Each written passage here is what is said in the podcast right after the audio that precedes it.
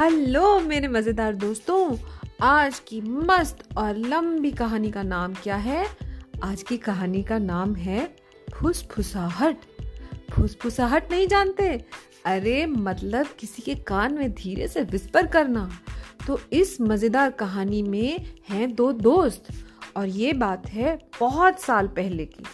एक छोटे से गाँव में दो लड़के रहते थे, रघु और राजू। दोनों एक ही उम्र के थे और एक ही स्कूल में भी पढ़ते थे। रघु ईमानदार था और मेहनत से काम करता था। उसके माता पिता और टीचर्स दोनों उससे बहुत खुश रहते थे और सबको उससे बहुत आशाएँ थीं। लेकिन राजू, उसकी तो दूसरी ही बात थी। वो चतुर तो था, मगर बेईमान भी था। परीक्षा में भी बेईमानी करने से ही नहीं चूकता था और दूसरे स्टूडेंट्स की नकल टीप लेता था। वो अपने सिवा किसी की नहीं सोचता था। दूसरों को धोखा देने के लिए मीठा बोलता था और मुस्कुरा मुस्कुरा कर बात करता था। राजू ने कई बार रघु से चोरी करने और दूसरों को झांसा देने में मदद करने के लिए कहा, लेकिन भाई रघु ने साफ़ इनकार कर दिया। इससे राजू रघु से बहुत चिढ़ने लगा। फिर भी रघु राजू को समझाया करता था। देख दोस्त, तुझे किसी अच्छे काम में मेरी ज़रूरत हो तो मैं हमेशा हाजिर हूँ, लेकिन बुरे काम में मैं मदद नहीं कर सकता। पढ़ाई लिखाई ख़त्म करके राजू गाँव छोड़कर एक बड़े शहर में रहने लगा। रघु अपने ही गाँव में सीधे सादे ढंग से रहता था।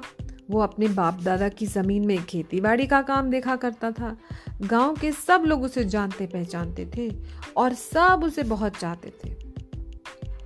इस तरह कई साल बीत गए।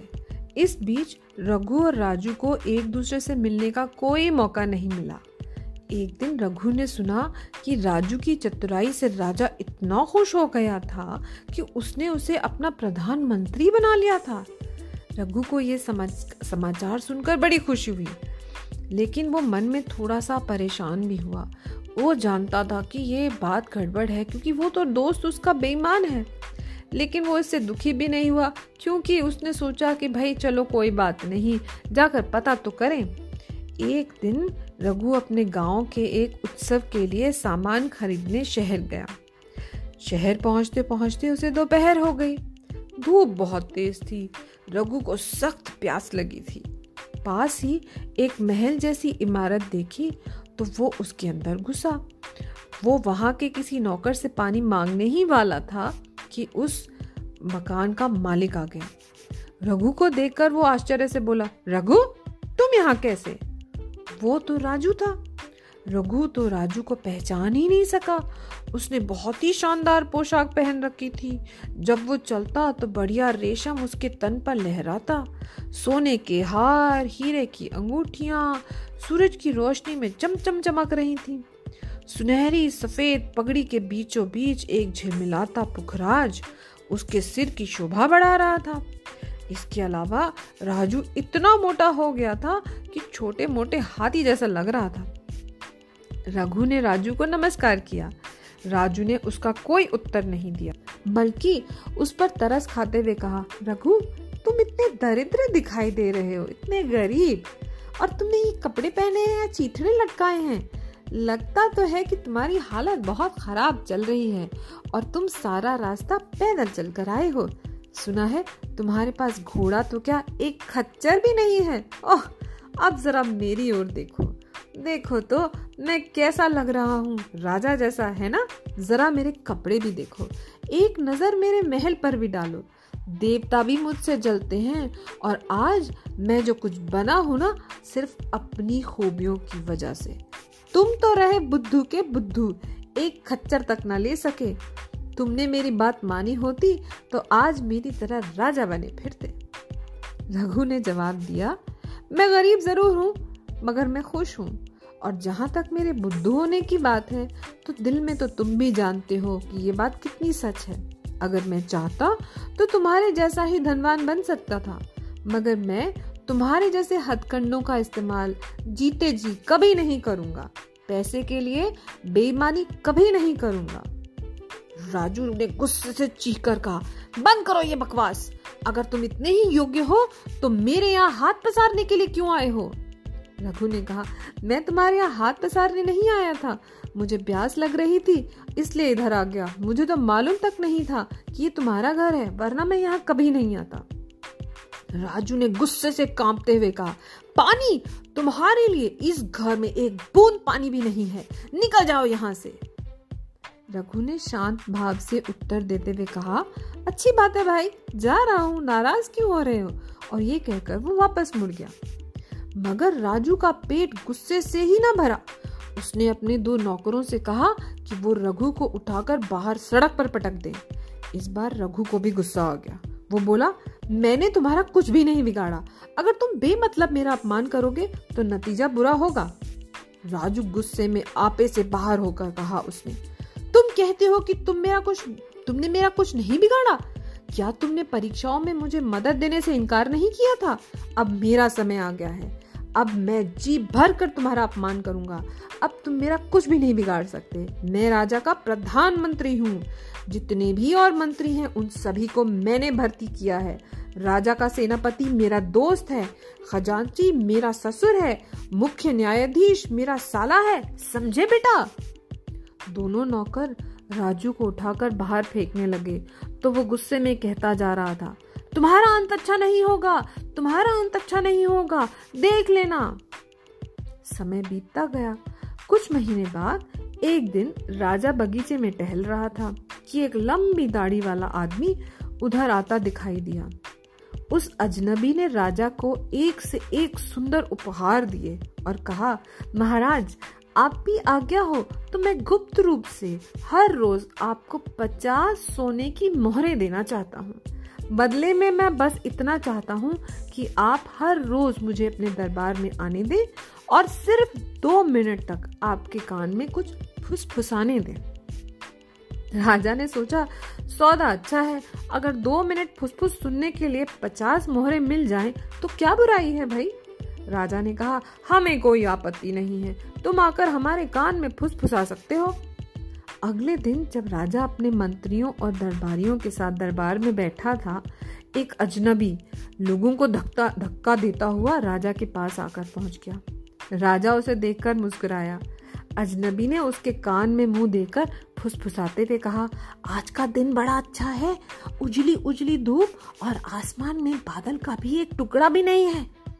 इस तरह फुसफुसाते हुए उस अजनबी ने राजू की ओर कई बार देखा।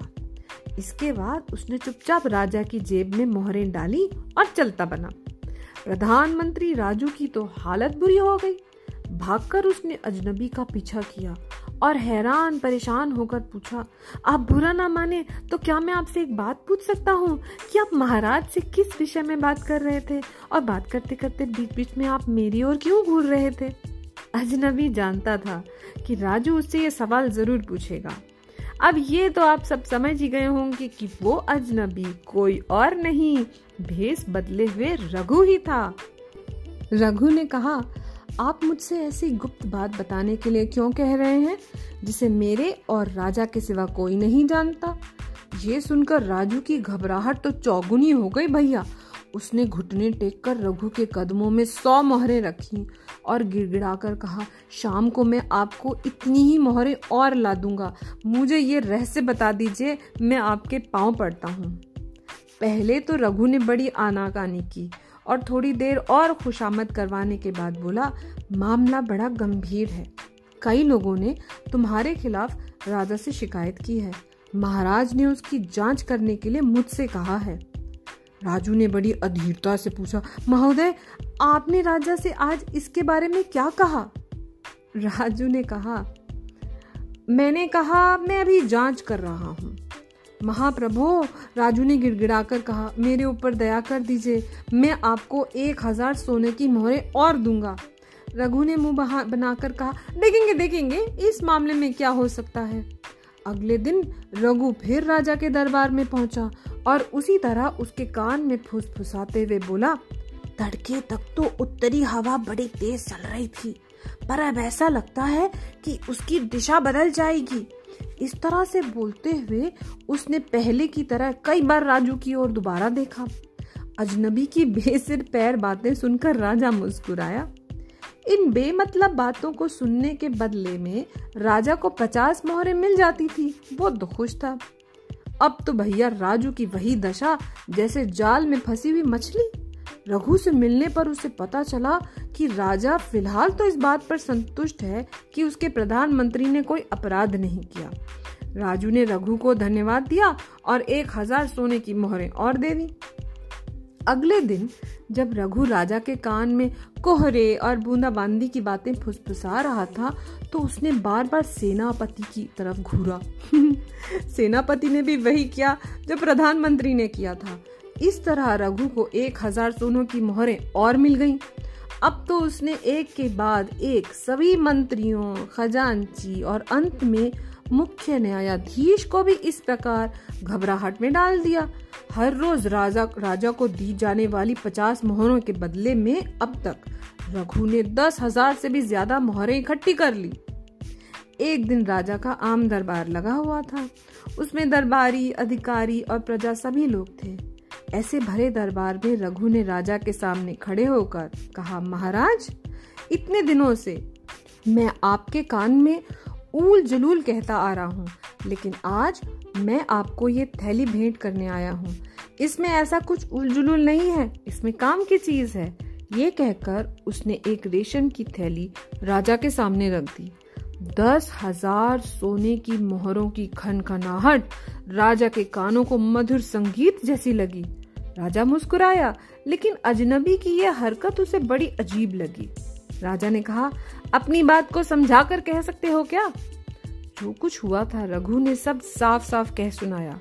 फिर मोहरों की तरफ़ इशारा करके बोला, ये इस बात का पक्का प्रमाण है कि आपके चारों ओर बेईमान ही बेईमान है। अगर प्रधान और दूसरे मंत्री ईमानदार होते अगर सेनापति ने सच्चाई से अपना काम किया होता, अगर खजांची और मुख्य न्यायाधीश भ्रष्ट ना होते तो मेरे उनकी ओर ताकने भर से इतने घबरा क्यों जाते?